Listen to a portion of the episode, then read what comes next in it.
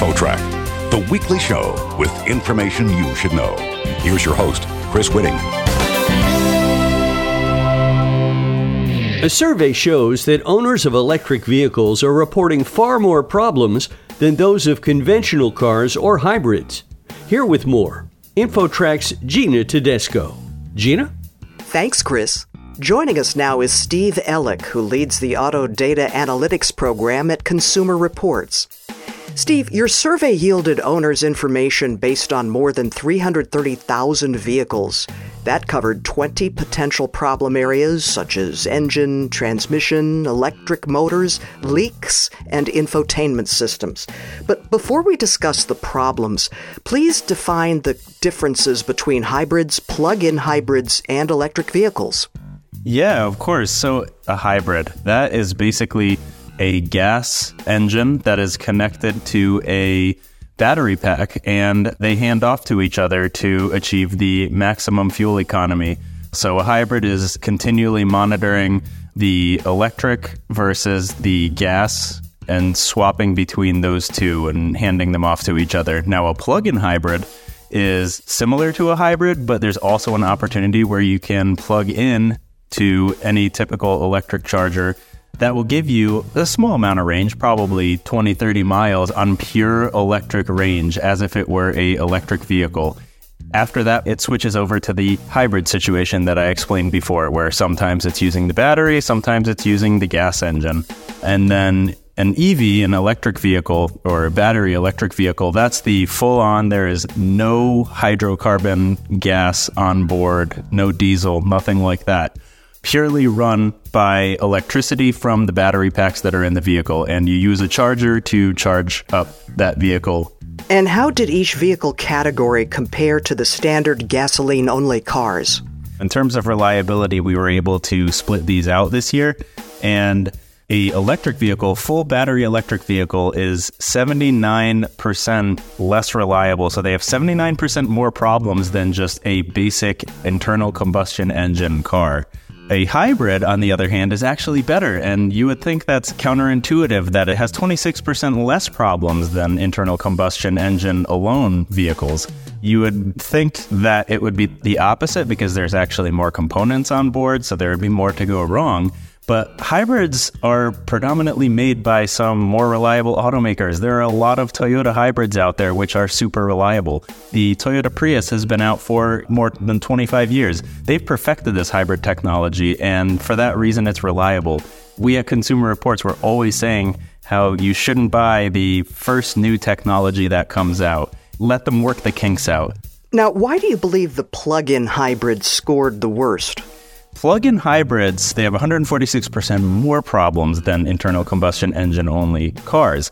There's a number of reasons, but really that's the new technology is that charging system. That's something new where it's not just a hybrid motor that's handing off between gas and electric. There's also that charging system. It's almost like an EV with a gas motor, so there are more components involved. And there are some less reliable vehicles that tend to be plug in hybrids. I mean, we have the Volvo XC60, which is already unreliable in our ratings. Then you add the XC60 plug in hybrid, and it's even less reliable. It has many problems that the XC60 has, but it also has the electric charging and electric battery issues on top of that. So that's the trend that we're seeing. We're visiting with Steve Elek, leader of the Auto Data Analytics program at Consumer Reports. This concerns a survey of owners on what types of vehicles score higher or lower on reliability. Now, Steve, you do suggest consumers not necessarily avoid an entire category of vehicle based on the reliability score, or that you don't gravitate toward the higher score just based on the overall score for example, the hybrid scoring the highest, you don't necessarily gravitate toward a hybrid vehicle. It works both ways, doesn't it? It's got to be an individual decision based on each individual car. Absolutely. We say this all the time. Every single model has their own story. So hybrids as a whole tend to be less problematic than an internal combustion engine vehicle. But then you look at the Ford F 150 hybrid, that's like a power hybrid. It's a lot of equipment in that truck and it actually proves to be less reliable than the gas only Ford F 150. So there's always an exception to the rule. On the other side, plug in hybrids are less reliable than internal combustion engine vehicles, but then you have the Toyota RAV4 Prime, which is superb, excellent reliability. So each model has a story in and of itself, really, and you have to look at those individual things to figure out what car is best for you. We mentioned infotainment systems as a problem area. Do electric cars' electric lines typically fail to serve the infotainment systems, or do the systems themselves cause the troubles? When you're looking at infotainment systems, the in car electronics, that tends to be a little bit different than the actual powertrain issues that you see with the electric vehicles. You can see infotainment issues with a gas car the same that you see infotainment issues with the electric vehicle. That's more of a trend where, as you see more technology packed into the cars these days, what's happening is that there are more issues there. There are screen freezes and screens going blank. In some cases, the infotainment system hardware has to be replaced. So that can happen to any type of car.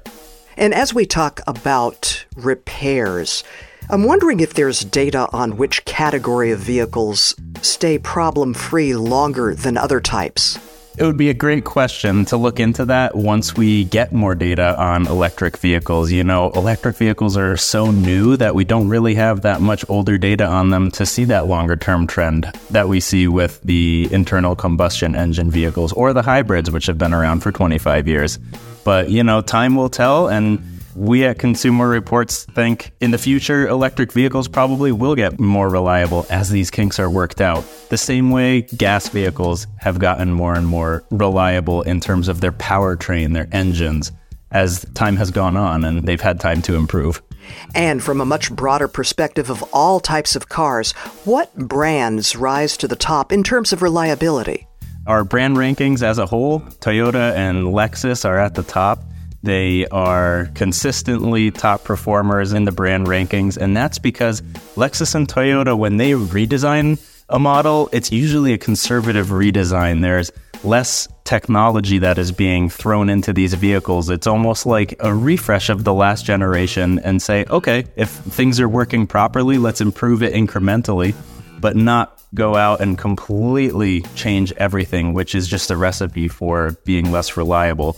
In the top 10 of our brand rankings, seven of those brands are Asian automakers. That seems to be the region of the world that is producing the more reliable cars as a whole. So, while Consumer Reports found that electric vehicles as a group are less reliable, you said there are some exceptions to each rule? Are some EV brands more reliable than others?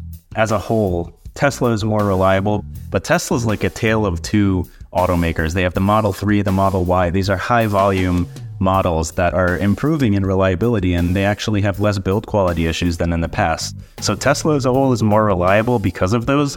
The Model S and the Model X less so. That's kind of their test bed where Tesla throws in all the new technology and they tend to be unreliable year after year. But as a whole, Tesla produces the more reliable vehicles, as well as the Hyundai Ioniq 6 is quite reliable this year as well. Very interesting conversation. Steve Elek with Consumer Reports. Thank you so much for joining us today, sharing your study. Yeah, thank you for having me. For InfoTrack, I'm Gina Tedesco. Next, mental health spending for young people is rising. That story coming up. You're listening to InfoTrack. More after this.